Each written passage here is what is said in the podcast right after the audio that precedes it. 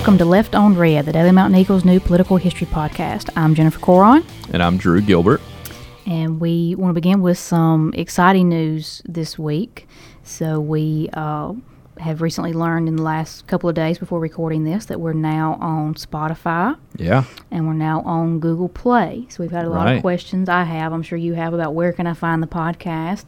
So, we're slowly Yeah. uh, and I out and there. I had I had some uh, some friends and family members that just really weren't willing to download the Podbean app, and we're Mm-hmm. just gonna wait until we got on other platforms. So I love you guys too. Thank y'all for waiting. But uh, Mm-hmm. you know how to wait anymore. We got Spotify and Google Play, and uh, I don't think iTunes is very far away. And possibly by the time you hear this, we're sitting on iTunes. Uh, and I also want to mention that we have a Facebook page uh, for Left on Red. And so I've been posting things both before an episode comes out and after, just bonus content, photos, stories, that kind of a thing. Um, for example, with Senator Reed's episode, uh, he mentioned uh, about President Reagan coming to Tuscaloosa and, and having the McDonald's with one of the students. So I found a, a link to that story and put it up there. So it's really just just some bonus content that kind of ties in to the episode, and that's a lot of fun. So uh, follow us on Facebook for that. Uh, so today's interview is a combo. Yeah. Um, we double dipped. We did, and um, it was exciting for us because uh, we asked a sitting U.S. senator and a very successful Senate candidate to come on to our fledgling podcast, Yeah. and there was no hesitancy there on either part. I, I don't know what's wrong with these two guys. Uh, They, didn't vet properly. They they did not. Their team didn't vet us, and um, you know they came in, they sat down, and, and we had some good interviews. we did have some good interviews. Um, and so, first up, we're going to uh, be talking to Senator Doug Jones. Uh, now, his interview is shorter. I just want to put it out there because we only had 10 minutes with him. Uh, we They gave us a timer, at 10 minutes, and we hit that on the button. Um, but we did enjoy that conversation.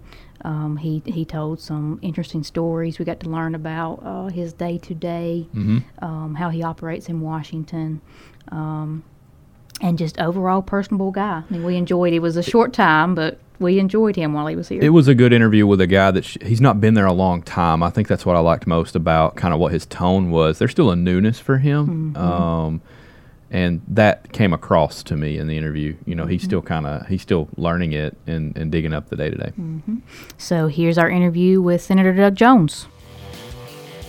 Uh, we'd like to welcome Senator Doug Jones to the podcast. Thank, Thank you. you. for giving us some time, sir. You legitimized us. Yes. Congratulations. And uh, thank you. Uh, I was wondering if you would tell us first uh, about your relationship with uh, Senator Howell Heflin, and particularly some lessons that you learned from him that might be helping guide you in in the Senate in this particular time. Well, that's a that's a great question. You're going straight to my heart right now. Um, Heflin, you know, I was just a kid. I was just a young, right out of out of law school. I met him when I was in college, and worked on the uh, state judiciary uh, revision to the Constitution. He was an amazing man. Uh, you look at him, you'd hear him talk, and you would think he's just a lumbering old uh, Southern politician that was just out gland-handing. Incredibly bright man, incredibly smart, but also had an incredibly big heart. His heart was bigger than his body, and that was pretty big. Um, we, we called him the Buffalo. But what I watched in him is that Howell Heflin really was one of the first politicians to reach across um, with um, among people of all colors, of all religions, of all uh, economic status. He had that ability to do that, and when he got to the Senate, he was one to be able to reach across the aisle. He had such good friends on the other side of the aisle. He really um, he he informed me in the sense that he he said you got to do your work, you got to do your homework, you got to follow your heart and do the right thing, but you got to treat everybody with dignity, with respect, uh, and take all of the things into account. Not only talk to people, but listen to them. And uh, I miss him uh, terribly. We've named one of our conference rooms we've dedicated to him uh, in in Washington in the Hart Building, uh, and uh, he still has a huge influence over me. And you uh, have a, a fellowship, I understand, that brings in young men or women, uh, right. as you once were, uh, who are getting started in their in their lives. I, I, I joined his staff. It was his first year in the Senate, and he created kind of an internship uh, for people to work on the Senate Judiciary Committee and do it for only a year, kind of like you would uh, a law student, a recent law school graduate, kind of like somebody would do a clerkship. And so we've decided to do the same thing. So we've got our first Howell Heflin uh, fellow uh, that's working with us now. She'll be there for at least a year, probably only a year, maybe a little bit longer because of, of when we brought her in and the term and that sort of thing. But I wanted to do something in, in addition to that to just honor him because I thought it was a great idea. And, I, and, and what I know is this it gave me an incredible experience. It gave me a look that not only is helping me be a United States Senator, it's helped me be a better person and a better lawyer. That's amazing. So sticking with with Howell Heflin, Senator, um, uh, he served in a time where there was some bipartisanship. Yep. Uh, there was here in Alabama politics dominated by the other party, uh, Yep. by by your party. Uh, now you, you seem to be kind of out on an island by yourself. Uh, you don't even have a state party to support you, frankly, from what we're uh, everybody can that. see from the yeah, outside. We're, we're working on that though. That's Um, going to change. How difficult is it for you? Because I feel like you're taking that mentality to Washington. I saw Yeah. when, I, when I met you at Capstone, you talked about how important it was. Senator Shelby had been put in this position over appropriations and how Right. he needed to leverage that. And I feel like you're walking the walk too. Yeah. How difficult is it for a guy with your brand right now in D.C.? It doesn't feel like that's the story anymore. Up Well, there. you know what's interesting is that is that if you really through the press conferences and the, Mm-hmm. and the floor speeches and things like that, uh, Washington D.C. is probably one of the most bipartisan cities in the in the in the country. Uh, it's when you get out and you Mm-hmm. get uh, into, into the into the electorate and all. That's when things are getting real tribal. Mm-hmm. Um, but you know, we've sponsored bills that overwhelmingly the number of bills I'm co-sponsoring are bipartisan bills. We work really well together with folks on both sides of the aisle. There's a lot of that that goes on you just don't see it uh, as much up there. It's uh, so I'm taking that brand up there, and I think it's serving uh, the people of this state well. We are able in my caucus, the Democratic caucus, to do some things and to accomplish some things that Senator Shelby can't always get across the finish line. Uh, he's a very powerful senator right now, but there are things that that I go and I try to get help because I'm only I'm the only Southern Democrat. Right. I'm the only Southern voice uh, in that caucus, and so people listen uh, to me. They want to help. They want to do things, and so I think it's been a very good relationship with him. But I also think it's been a really good thing for Alabama to have a voice in that caucus. You know, I was named recently. A group named me one of the three most bipartisan Democrats and one of the ten most bipartisan uh, senators in, in the Senate. Interestingly, seven of those senators that were named, five Republicans and five Democrats, were from states that had both a Republican and a Democratic senator. And I think that says a lot about how people can work together, should work together to try to get things done for their state and for the country. All right, I got to switch to the hard hitting part of the interview. My daughter and I happen to love ice cream sandwiches. We eat those pretty frequently Mm. saw that, uh, huh? in the evening. I think my proudest moment of a sitting Alabama U.S. senator was you walking with uh, an ice cream sandwich, just ignoring a, like a heckler, for lack of a better term. Tell Well- me more about that from your perspective. Well, it, it, it was he was a tracker. You Yeah, know, yeah. unfortunately, in today's political world, the other side hires all these people to come, wa- you know, follow you around all the time. I'll have one in the Cullman Town Hall. There'll be a guy filming the whole thing. Uh-huh. And so this guy, we knew he was out there, and we were just we were just leaving, and the folks that were there said, "Y'all want a snack?" and you know, I, I Louise grabbed a muffin and I grabbed an ice cream sandwich, and and I was just walking, and I just don't let those guys bother me. They they're they're there. They don't get paid anything. Right. And the and the poor little guy had run around the I could hear him and- breathing heavy. Yeah. I thought, he- I, I, you know, I thought I was he was going to have a heart attack there for a minute. But uh, you know, I, I it just doesn't. You just have to kind of go with that, and they hit you with all these weird questions, It- and you just go with it. But it was it was pretty funny. And, It- it and was the, a fun and the, moment. And the and the and the video went kind of viral and is now being used by folks to to train p- candidates to say, "Here's how you just ignore Just these." keep folks." eating your Yeah, ice cream That's exactly right? right. Exactly right. I think Drew has uh, also described himself as somewhat of a connoisseur of ice cream sandwiches, and, I and may want to trade uh, trade thoughts eating, on uh, that I've with been eating you. a few too many here lately, frankly. oddly enough, speaking on, on food, we'll, we'll stay with that. Um, so I saw you last uh, two years ago after you had gotten elected at the Rick, Rick Wood Classic. I imagine you will be back at some point next Mm-hmm. I year in the will. spring for the Chitlin uh, supper that happens up in Arley, which is a which is a big event. You know, I, if that gets on the agenda, I'll get there. I didn't know about the Chitlin summer uh, supper, but uh, I'm sure somebody after hearing this podcast will make sure we get an invite. But I just wanted to ask you about some of the campaign events you're most looking forward to attending, like some of the only in Alabama, and, and I think the Chitlin Supper is one That's of those. one. You know, got the Uh, peanut festival we'll try to do. We've got a number of things. You know, I, I I like moving around. I like talking to people. I like seeing people. You know, it's it's it's it's interesting when you're a sitting senator. You've got official things you do, like the town halls that we're going to do, and I really enjoy those. Even even when I get those really tough questions from from folks, I get that, and I I appreciate those. Um, so I like getting around and doing those kind of things, and there'll be a, plenty of barbecue and chicken and chitlins and peanuts and everything else over the course of the next uh, what is it now, 14 months or so. So tell me, and this is this is the last I've got for you. So we're in a county here uh, where President Trump carried 82 percent of the vote. Uh, I've seen that transition in my life. I'm 32. I've seen that be about half and half. Uh, we voted for a lot of Democrats in my Right. life here too. We voted almost half for Al Gore in 2000. Uh, what's your campaign like here in, in Walker County Well, to it's an area like you know, that? look, it's going to be it's going to be what it is everywhere else. I Mm-hmm. mean, we're going to be talking about what I did in 2017 called the kitchen table issues. We're going Mm-hmm. to be talking about we're going to be talking about the opioid crisis that Mm-hmm. you had here in Walker County. We're going to be talking about rural health care as I've I've done uh, so much uh, here, not just with opioids, but with Medicaid expansion and things like that. We're going to be talking about workforce development. We're going to be trying to figure out the the balance that we can do between the coal mining industry and what is happening now with uh, trying to move to renewables uh, and a, a cleaner uh, climate environment that that is moving that way. We've got to try to figure that out and make sure that folks are taken care of, and we can do that in a way that people are, are, are that they care about and they can move to these jobs and do some things. So those are going to be some interesting balances. But the thing we're, we're going to be doing, we're going to be coming in because there's a lot of issues that I think uh, that I think affect Walker County and this state that are unique.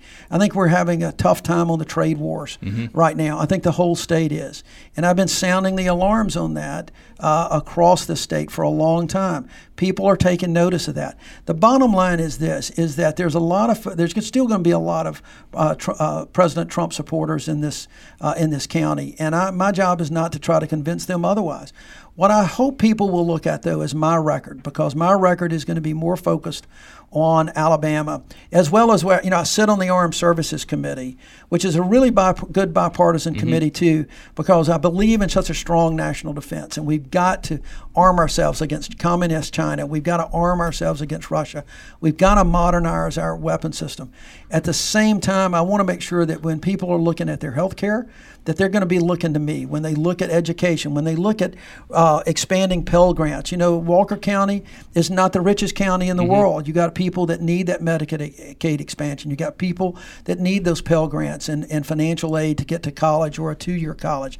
Those are the kind of things that I'm hoping that we'll be looking at, and I think my record will demonstrate that regardless of the much broader picture that people look for uh, in voting for a president, they need a senator who's got their back, their back specifically, and that's what I'm looking for. That's what I think we've been doing really well. We've got a great staff. Uh, I'm on the banking committee, I'm on the help committee, I'm on armed services, and I'm on aging committee. And so we're going to be doing those things that I think have tremendous benefit for the folks of Alabama. Senator Jones, we thank you for sitting down with us today. My pleasure. Thank you for having me. Let's Thank do you. it again. We will. All right. And we're back. That was Senator Doug Jones. Uh, again, we had a lot of fun having him having him in here with us. And uh, We, we did, and uh, maybe one of the proudest moments of my life as I'm landing this ice cream sandwich joke, I made eye contact with his staffer who had caught on to the joke before the senator. So she's already laughing before he realizes where I'm taking this train. So uh, we can just stop here. I'm done. I'm proud of my work here, and uh, I'm, I'm out. i that was it for me. and um, I think this is the what's so enjoyable about podcast is that no one is going to ask him about the ice cream sandwich scenario in a normal Right. news interview. Yeah, and that's what we're trying to do, and uh, we're going to try the same thing uh, with with uh, Coach Tuberville in, in the next interview.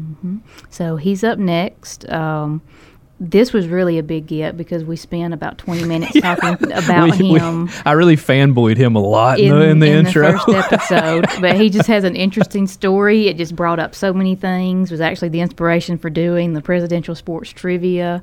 Uh, I mean, we've just been fascinated by his by his candidacy. Um, and once again, in the spirit of, of bipartisanship, we asked him to come in. Had Mm-hmm. a great interview with him. Uh, got him to lighten up a little bit again. Give you all the credit for that. Uh, also found went straight to his uh, his weak spot there with uh, with what would be a off script uh, humorous kind of uh, humorous kind of thing. Yeah, and that wasn't easy. Um, I, one of the things I wasn't sure of when, when Coach Tuberville came in is kind of how how seasoned he would be to answer like a politician. But he, he had the script and it was working was for him. well. And uh, so I was really excited to get him off topic a little bit. So here's that interview with Mr. Tommy Tuberville. We'd like to welcome Senate candidate Tommy Tuberville to the Left on Red podcast at the Daily Mountain Eagle. Uh, and congratulations are in order. Uh, I saw a new poll that was out that shows you leading among uh, the other candidates 36% uh, in uh, in the latest poll. So you're doing quite well in the race. And I was wondering, I had seen an article where you said that uh, people in Alabama tend to trust their football coaches a lot more than politicians. and I was wondering, and I was wondering if you think that's why you're you're having so much success against some of these guys that we've obviously heard their names quite a bit over the years. Do you think that plays into it? Well, you, you can't top a football coach in this state, especially when it comes to name recognition. Number one, everybody reads about you, talks about you every day, like you or not like you. Doesn't Right. make any difference. and then I've been all over the state many times, even before I started this five or six month tour I've been on to the state. So, name recognition doesn't help. Uh, football coach doesn't doesn't hurt, Mm-hmm. uh, and it's just and again, it's fun for me. I'm doing it for the right reasons. You know, I want to do it. I don't need a job. Right. I, want to do this, and so uh, I think people are resonating to that. All you got to do is turn on TV for about two minutes. You're going, "What in the world have we got up in Washington D.C.? what we've got is a mess." Right. And I don't think I'm going to disagree with you at all. You, it is a complete mess. And I, you know, I love this country and I love this state. Um, you know, I'm afraid we're going to lose it all if we don't be careful. And uh, so, I tell people I'm a politician's worst nightmare. I don't need a job. I want the job. I don't need the money. I'm not taking a paycheck, and I'm not going to be politically correct. That has just about brought us under. So. Now I I- think Drew I'm had a excited. question about the uh, the the paycheck Yeah, let's talk about this paycheck. We have a, a wonderful foundation here, the Walker Yeah. Area Community Foundation. If you want to slide one of those, uh, you'll get paid, I think, bi-monthly. Oh, is that what it is? I think we were trying Yeah, to do research into on it, that. Yeah, because it didn't matter to you. So yeah, you just slide one of those down here. We got a good foundation. We'll put it to good work in Walker County here. Yeah, we're actually going to spread it around. My wife, Perfect. my wife, uh, you know, when here's what happened. You know, I, I retire and I work for ESPN for a while, and Mm-hmm. you know, we've been married, married 27 years, and you know, she goes, you know, you know, you, you love politics, you love this country, you love this state, and you know, we've been married uh, 27 years. That's Easy. impressive. And she goes. We're not going to be married 27 more days if you don't get out of my house. And so, so I said, "You got it." All right, I'm out. Yeah. and she said, You're not taking a paycheck. We're going to put a million dollars of our own money in it. You're going to do this the right way. You're going to do it for our country and our state. Yeah. And so uh, I was proud of her for that, uh, that observation. And, you know, this should be a voluntary job. It should not, and that's the reason, you know, our founding fathers, and people ask me this, Coach, what do you think about term limits? Well, I think we ought to have them, but our founding fathers did not put term limits in the Constitution because they never dreamed anybody no, would want to do this for a living. That's right. They assumed That's you'd right. know when it was time to go yeah, home, right? Yeah, you'd come for a while and go back and get your job or plow your fields or plant your Mm-hmm. Yeah. corn or whatever. But they've made this job up there pretty comfortable for some of them, and uh, uh, you know they just they've gotten into it and they never leave. And I'm gonna write a book about this, win or lose. I'm gonna write a book about campaigns. You can't you, if you're a incumbent. It's almost impossible to beat them, Right. You know, because they got all the insider money, the Absolutely. special interest. Uh, everybody gives them money to get back in there because they'll take care of them, Mm-hmm. and so I'm fighting all that. I'm fighting every bit of it, and and uh, but one little problem they got. People know who I am. That's you true. know? That's I've been- true. I've been around. So is, is Auburn home for, for you and the wife? I know Yeah, you're a, yeah. you're an Arkansas boy. She's an Indiana girl. Is, Yeah. Does Auburn feel like home to you? Oh yeah, we, we never sold anything. Mm-hmm. We knew when we when we left. I call it getting transferred. we got transferred to Lubbock, uh, Texas Tech. Had a great time. Then we went to Cincinnati because that's where my wife's from. Her dad was sick, and so we left and went there for a few years. And after shoveling 60 inches of snow my last year, I said, you know what? Uh, I'm done. It's much warmer in Alabama, and uh, It's one thing we got going for Yeah, us. so we had Yeah. our house and we had our lake house, and and and uh, right outside Auburn at Lake Martin. I've got a farm I've had for 16 years where I raise deer. I high fenced it, and I raise big deer. Yeah. And uh, it's it's just a hobby, but you know we love it. Both of our kids uh, went to most of high school there. Uh, one graduated Tucker three years ago. He's now in New York. Uh, uh, in in finance, but he graduated, played at Auburn for Gus, and then played quarterback, and and he loved it. And our youngest son's there now. He's on the six year plan. I can't get him out of school. he likes it so much. He's oh, hanging around. Yeah, they. I think they all love college, but he's in engineering, IT. Okay. So it, it's pretty hard. So I'm staying out of his way as long as he makes A's and stays out of trouble. But uh, no, we love it. Our friends, you know, for life have been there. We've made a lot of great friends, and and you know, not just Auburn friends, but Alabama friends. Mm-hmm. People don't realize.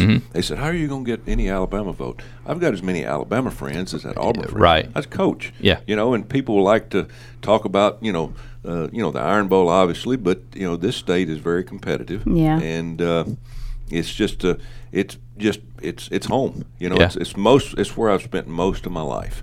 You know, uh, you know, a, a majority. You know, I've been bounced around Miami to Texas to Ohio to Ole Miss, but this is where I spend a majority of my time. Now you said something back there uh, that I might want to touch on for just a second on the the money, uh, the special interest and stuff. And you've been very critical of how much money a candidate like yourself has to raise in a in a campaign like this. And I was wondering if you might uh, just tell us some of those objections about what it's like to uh, to have to be in that that fundraising game in order just to run a race like this. Well, you know, when I get in this, you know, okay, you're going to have to raise two or three million dollars just to get to the, hopefully get to a runoff. And I'm thinking, okay, you know, I'll make phone calls, and now there's limits. You can only take twenty eight hundred dollars per person, mm-hmm. nothing from a corporation mm-hmm. for a federal job.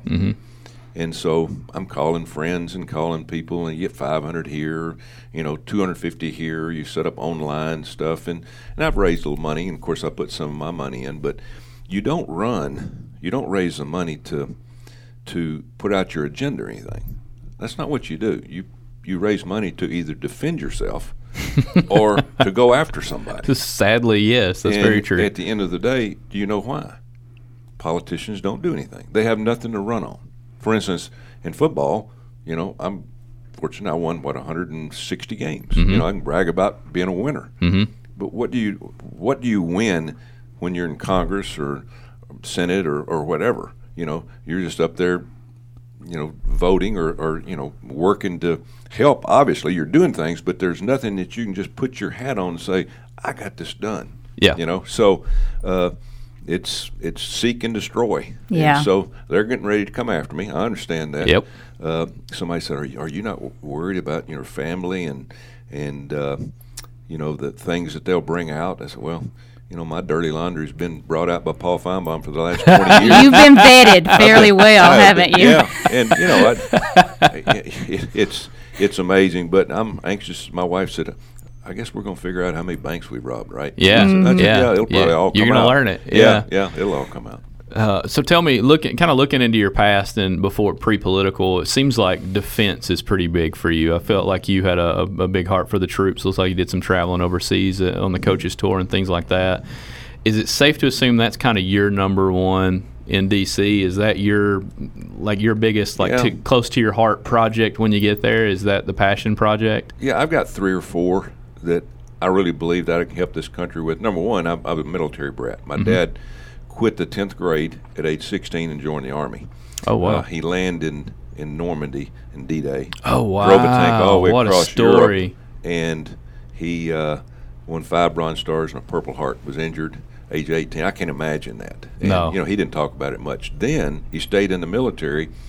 Uh, there was three of us, two brothers. I had another brother and a sister, and he raised us. And at age 53, died on a training mission. Mm-hmm. Uh, so he was still in the military. So I'm, I was, I was raised to to, to be a patriot and, and love this country and love the military. So Mm-hmm. obviously that's uh, going over and see the troops. I did that twice for two presidents, and uh, that was a lot of fun Mm-hmm. with some other coaches. Uh, but I tell you that you know the what fun part of it for me to go to Afghanistan and see our troops over there, and they're the same age of the guys and the girls I coached. Mm-hmm. Right. I mean, you go over there and wait a minute. I'm coaching 18, 19, 20 year olds, and that's who's over here fighting for us. Right. You don't realize that. You mm-hmm. think that they're 35, 40, 50 years, and there's some of those. Mm-hmm. but most of them are young people. And Right. So I wished I could take some of my my teams over there and say, "You're complaining about the food we got in the cafeteria. Right. Let me show you what these folks are going through." Yeah. So yeah, I'm big military. Uh, I'm big law enforcement. You know, Yep. we're, we're losing this. We're losing. We're a lawless country now. Uh, we we have lost perspective and respect for our law enforcement. Uh, you see it on TV. Uh, you see people disrespecting law enforcement, and if we lose the the security of our streets, we've lost because that's our freedom. You can take your money, you can take churches, the schools, your kids. If you lose the freedom to go out in our streets and enjoy what the country that we have, we got problems, and we're losing it. Now we hadn't lost it near as much as what they have up in the big cities. You can't go out up there at night. I mean, just it's it's awful. So I'm big with law enforcement, and of course our farmers. Uh, you know, they're they're the lifeblood of what we do. They And- seem to like you so far. Yes, Uh, you yeah. just got a fairly got a pretty big endorsement endorsement from them. Yeah. That was that was good, and I worked it hard. You know, I'm a grassroots guy. I'm a country Uh-huh. boy. I grew up in the country, and and uh, I believe in what the farmers do and how they do it. And you know, they uh, I work seven days a week coaching. Okay, Mhm. 120 kids, Mhm. and but I had a set salary. They work seven days a week. Every week of the year to grow a crop, which they can't control the price, nor can they that's control right. the weather That's right. they have they, they, their back is against the wall every day. Mhm. and I mean they don't they don't get around the crowds. You know, they're out there driving tractors and making decisions for their family, Mhm. and it's hard. It's, it's it's one of the hardest things to do to be a farmer, and we can't lose our family farms in this country. We can't do it, and we're losing because you know kids are coming up. I don't want to do this. You know, it's too hard. It's it. You know, our parents are are just fighting to break even every Mhm. year, and uh, so we've got to f- somehow, some way, you know, keep our family farms and not let it go all corporate. Uh, but education is my passion. Mhm. Now, education is the key to freedom in this country. Mhm. Okay, uh, when we're not educated, tyranny will take over, uh, and that's what's happening. We have, we're not near as educated as we once were. You know, in, in, in a lot of school, even high schools in this state, we don't teach civics. We don't teach any government. Our kids don't have a clue about the Constitution. Uh, they'll go, "What? The Bill of Rights? Wh- Mhm. wh- what is that?" We don't teach U.S. history uh, because some people think it's uh, derogatory to learn about the past. That's dead wrong. I mean, you've we've got to teach why we're here, how we got here, what made us strong, what made us weak, and so we can continue to keep this republic that we have. And so we got to have a workforce development. I mean, we don't. Kids are getting out now. They're going to a lot of guys and girls are going to four-year schools, Mhm. getting degrees. They get out and they can't get a job. Yeah. They don't know how to use their hands, uh, and it's just it's just unfortunate that we haven't changed with the times. At one time, it was all great. Now we're to a point where we've got to have some kind of development of skills where young girls and guys can go out, make money, and raise a family instead of going and getting a hundred thousand dollars debt and getting out and Right. not being able to get a Yes. I think the cost of higher education is certainly something that our generation uh, knows quite Yeah. a bit It's about. ridiculous. Yeah, you want to help out with that? We're big fans of. Oh, Uh, oh, well, not now. We already paid for Yeah, it. we- but Well, you're gonna have kids that's gonna go, and I'm gonna tell you it, what, yeah. it's it goes up four, five, six percent a year, and here's why: because the federal government will loan money to everybody to go to school if they Right, want. it. right. They loan you money. Um, the federal government is going to pay that school for that, so they they they have no skin in the game, uh, that's right. no skin. Mhm. So. We need to take at least half of that and say, okay, the university is going to be responsible for half, and Mhm. the federal government be responsible, or the Yeah. federal government just get out altogether and say, okay, you want to loan money, that's fine. Mhm. But we're out of the game of, of loaning money because we're 1.7 trillion in debt in student loans. Yeah. Nobody's paying them back. Yeah. So we're between a rock and a hard place. I can understand, you know, education. We've got to have it, but we got to be able to pay for it. I'm with you. Yeah. Well, stay on the college front, but switching gears a little bit. So you replaced uh, a, a pretty quirky guy in Lubbock, uh, a guy I like to follow. Mike, yeah. Did he leave any weird stuff behind in the office? Oh, Was yeah. there some weird drawings or bean bags or lava lamps? What was going on in that office a when you took over? I had a full statue of a pirate. You know, he was, he was he was into pirates. That's that's his thing. He's into pirates. Had a skeleton. yeah. Had yeah. some swords in the desk.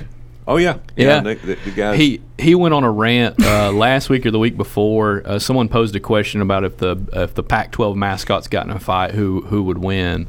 he went deep down that rabbit hole for quite a period of time. Uh, I get which SEC mascot would win the fight. I guess uh, I'd have to ask you. Who would Who win that win fight, fight? if all the SEC mascots fought? We got a lot of tigers. Put them all in the room. Yeah. So it's Well, hard to pick like which. well, ti- I- I- I mean, obviously, well- I know which tiger you're going to pick to win out of the tigers, but Well, uh, but the probably the meanest one is a razorback. You think Uh-oh. about Yeah. that? I mean, those things. Yeah. You know, if you you put them live in there, but, but uh, razorbacks are thick skinned. they are and all that. and but- they just come running wild into the fight too, yeah, don't they? Yeah, they just run over everything Yeah. they get. But uh, no, Mike Leach can talk a long time. uh, About a lot of stuff. other than football. Do you ever hear him talk about football? No. He never talks about football. and I love it. I love Yeah. that he doesn't talk Yeah, about He'll it. get off on a. I can remember he was he brought this up. He got to be not friends but acquaintances with Donald Trump. yeah, He's in Mm-hmm. yeah. New York one day and Uh-huh. he walks into the his his tower there on Fifth Avenue and he tells the guy that's watching elevators. He says, "Hey, I want to go see Donald Trump. Can I meet him?" Well, who are you? well, my name's Mike Leach. I'm the head coach at Texas Tech. He said, "I'll tell you what. I'll, let me get your name and number." Yeah, And Mr. Trump comes through here one day. I'll just give it to him. yeah. Well, he did, and he called him. No way. That's yeah, funny. He called him, and they, uh, they, I guess they become pen pals there for a while. That's but, pretty uh, funny. yeah, but that's Mike. I can know. only imagine what those letters were like back and forth. Oh, can you those, imagine? Those would Yeah. be fun. We could archive those. Yeah. Uh, Listen, we want to be respectful of, uh, of Mr. Tuberville's Yeah. time. So, do we have Le- one more? I got wrap one up? more. Let me One more wrap, up, with you. Uh, just looking through your platform, I obviously see I see a pretty conservative guy uh, running f- Christian in a, in, a, conservative. Mm-hmm. in a conservative area. Um, tell me, um, for a guy like me, a kind of a moderate voter, uh, but I'm pretty pragmatic. I think that a Republican's going to take this seat. Uh, what separates you from the, the other Republicans in the field right now? For for a voter like me, are you aiming at a moderate, or are you just you, Yeah. you take you take any and all comers? any and all comers. Uh, yeah, uh, I'm a Christian conservative, uh, obviously Republican, but uh, we've got to put people in Washington D.C. that have common sense. Mhm. Okay, we got to put people in Washington D.C. that's had a job, a real job. Mhm. I've dealt with thousands of 18, 19, 20 year olds that are getting ready to control this country. Now they're all from 20 year olds to 45 year olds. Right. This is a great group of millennials. Great group. Different. Mhm. Because you guys had a lot more than what, what we had. We did. hmm We didn't have anything. You know, we didn't have the phones or the internet. Mhm. You know, we kick cans down the road and use sticks for baseball bats. Right, You've heard all that right, crap, yeah. you know, right? But it's real, Yeah, yeah. but it's real. But y'all had so much more, and so you got different problems than what we had. And so I've gone through all those problems Mm-hmm. with being father to thousands of kids over the years, because that's what you are when you're a coach. You're a father to all those guys and girls, because we had a lot of trainers and managers that were, and you're responsible for all of them. And so I, I personally have know and have seen the ups and downs of what you guys, the millennials, uh, are getting ready to face and have overcome problems. Mhm. You're smarter. You uh, uh, you have a, a more understanding of the future because for some reason y'all have matured quicker over the over the years and what we did as as youngsters. Now going back to my dad at 16 joining the Mm, right, army, yeah. they had to grow up. they had no choice. We worked all the time. We we didn't understand. You know, we had three television stations. We, you know, you heard a little bit of radio, uh, all those things. But I really grew up when I became a coach and started learning from from you guys. Mhm. And I think we have to have people in D.C. that have dealt with those problems, that understand the group, this you guys that are getting ready to take this country over in the next few years. Mm-hmm. Uh, you're getting a bad rap. I'll tell you that now because people say, well, they don't work hard, they, they're, they're not responsible, they want everything free. And that's bull. That's bull. You know, you've got some that want that, obviously. But y'all want a better life like we did for you and your families. Mhm. And so I, I'm I'm understanding of that, and that's that's the reason that I'm gonna get a lot of people, young people, is gonna vote for me Mhm. because I've dealt with it, I understand it, and I've got a soft soft heart for it. I'm not one of those that says, "Hey, we're gonna do what we did 40 years ago." I mean, that's not right, you know, because I understand the difference between 40 years ago when I got into coaching and 43 years now after that of how things have really changed. Right. I mean, it's just unbelievable. So uh, we have to have people in Washington D.C. that think on the level that y'all do, Mhm. that have gone through the good, the bad and the ugly, to know how to work out problems.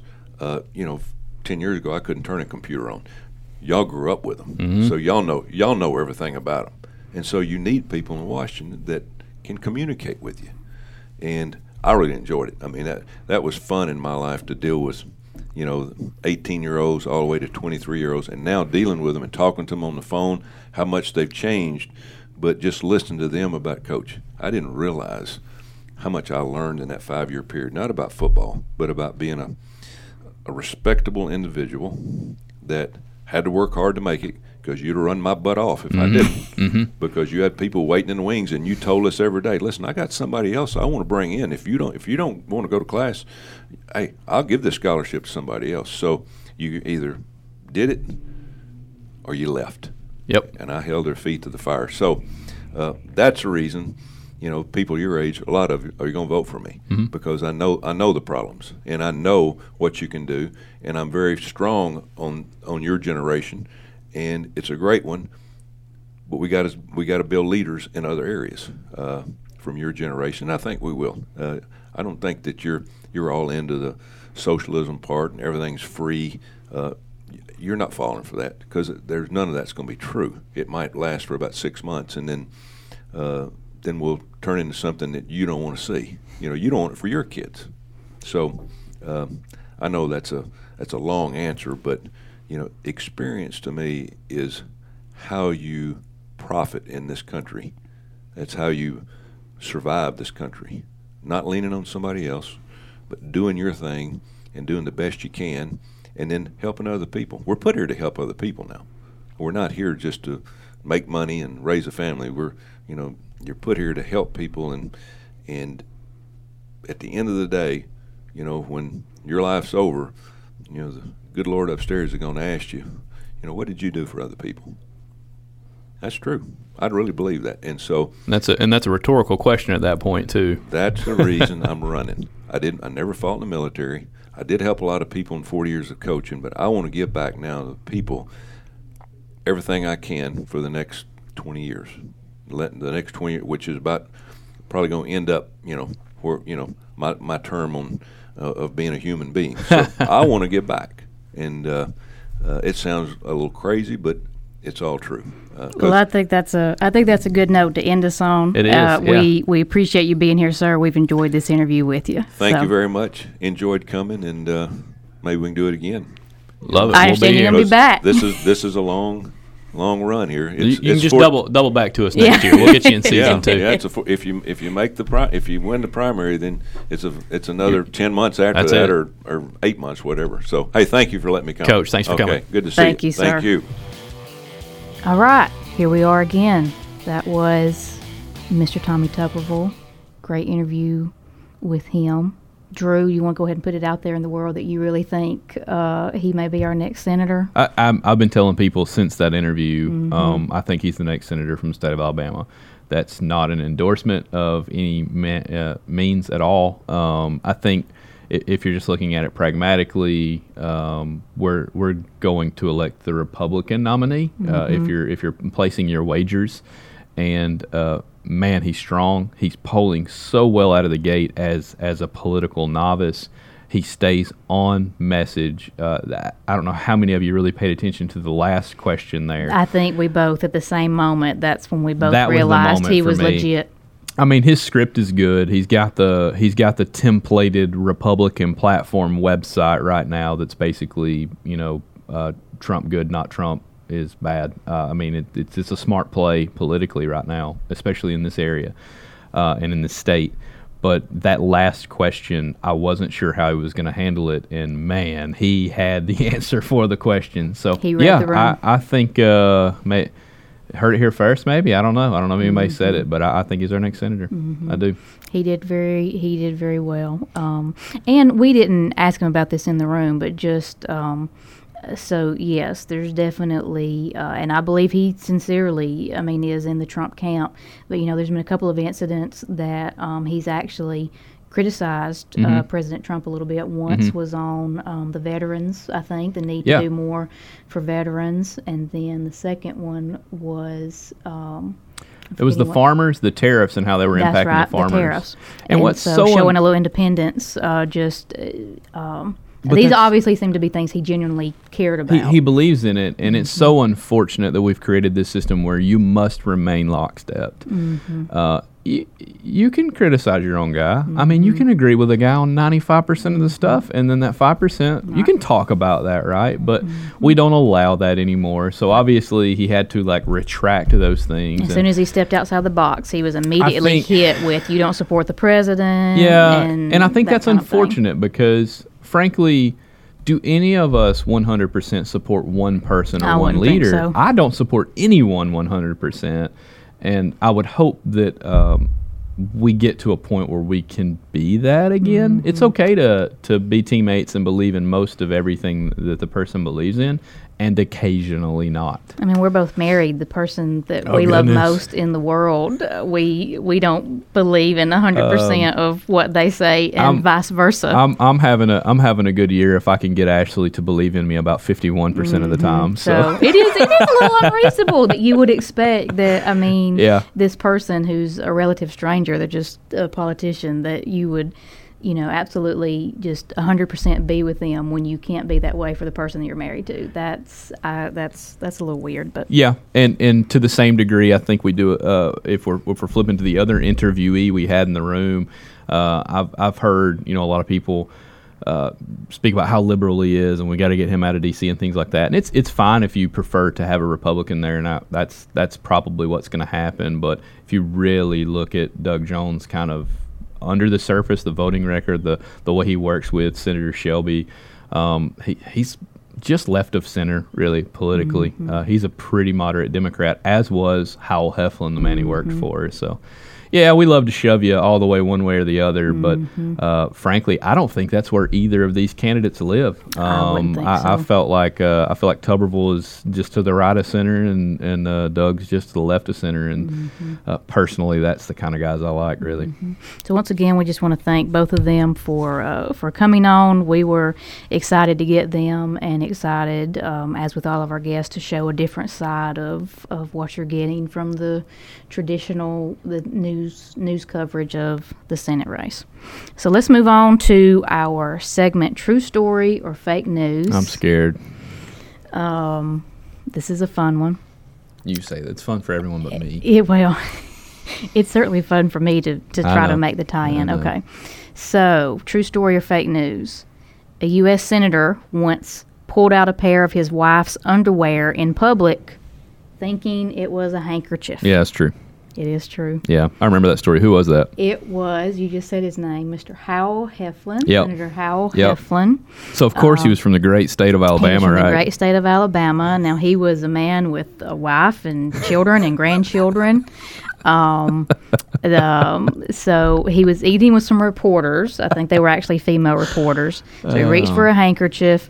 Um, and out came the underwear. He actually had to issue a, a press release on this, and the reporter who had a copy of it saved it and put it on Twitter or something a few years ago when she was cleaning out her desk because it was one of her favorites. Um, so part of the statement said that rather than taking a chance on being embarrassed again, I'm going to start buying colored handkerchiefs. um, and I have with me. Do we have a photo? Did anybody take photos of that? I'm I, very it was in '94, so I don't think Yeah. so. Um, but uh, I have a uh, a book here about uh, Senator Heflin. Uh, Ed Howe actually gave this to me. Shout out to Ed. Um, it's called A Judge in the Senate, and this is where he's talking about it, uh, the fallout of that. And he says, I got all sorts of little bitty panties through the mail. And then I got bandanas, these red handkerchiefs that the Cowboys use, which had been made into panties. uh, I told the media from now on I'm going to use colored handkerchiefs. And some paper said if he hadn't been so big and fat and ugly, he never would have lived that down. Wow, Mm-hmm. that was very nice of them. Well, think about it in today's environment. Honest to goodness, if that happened, wouldn't that be a Me Too movement situation? Oh, absolutely. I mean, Yeah. that would there would be Yeah. no there would be no grace given. That w- I mean, he was in the presence of female reporters, and that Yeah. happened. That was obviously a slight at them. Uh, yeah. And actually, how he said that happened is so they had like adjoining bedrooms or something, and so he was getting dressed. She was had gotten you know dressed and and whatever. So things are laying around. Obviously, I mean it's it's you know it's your residence. I mean, you don't keep it spick and span all the time. So he reached for what he thought was the handkerchief, and actually, it was must have been where his wife was about to get dressed after the shower or something like that. So instead of getting his handkerchief, he in fact got his wife's. This takes me to a deeper question Underwear. of uh, how many men carry handkerchiefs still. That's uh, Not That's- that many. that's still a thing, or Mm, are I don't most of them leaving it behind? I don't think so. I mean, you, you just basically collected your snot all day. Mhm. put It is. It is a hygiene issue. I think we. I think we realized that at some point, but um. But, yep. So yes, that was true. That was certainly a fun story. with with an official press release on on his official letterhead. with an official press release. Fantastic. Yeah. All right, well, I got one. Uh, for those of you keeping score, I'm uh, Yes, one. you for, remembered that one. I'm proud of I'm, you. Mm-hmm. Uh, I'm one for 3 uh, because I had actually heard that story before, and that might have been when Senator Jones was running. You know, there were a lot of Howell Heflin stories coming back up. Oh, okay. There were a lot of Howell Heflin Maybe stories coming back up, and I think that's when uh, I read it somewhere. so Um, it's recent. It's the only reason I remembered it. So next week, I believe we're set for um, Marsha Atkins. We our are. with Marsha Atkins. It's good to turn down the testosterone in this room for a minute. Mhm. We've I've waited a long time to. I'm preaching to the finally, choir. Finally, fit in our our first female guest, um, and she made some cracks about not knowing why she was on the podcast. But we'll just put it out there that we uh, we both both enjoy her very much, respect her very much, and think she she gave uh, a great interview to us. So Well, and she was a good interview for for me um, because I, I feel like she represents a minority in her opinions on a lot of things. And man, that's what makes our country great is that we have the freedom to have those opinions and speak about them, and you know maybe not have rocks thrown at you.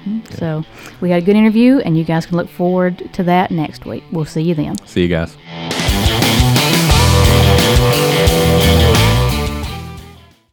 Left on Red is a Daily Mountain Eagle production. Copyright 2019 Daily Mountain Eagle, all rights reserved.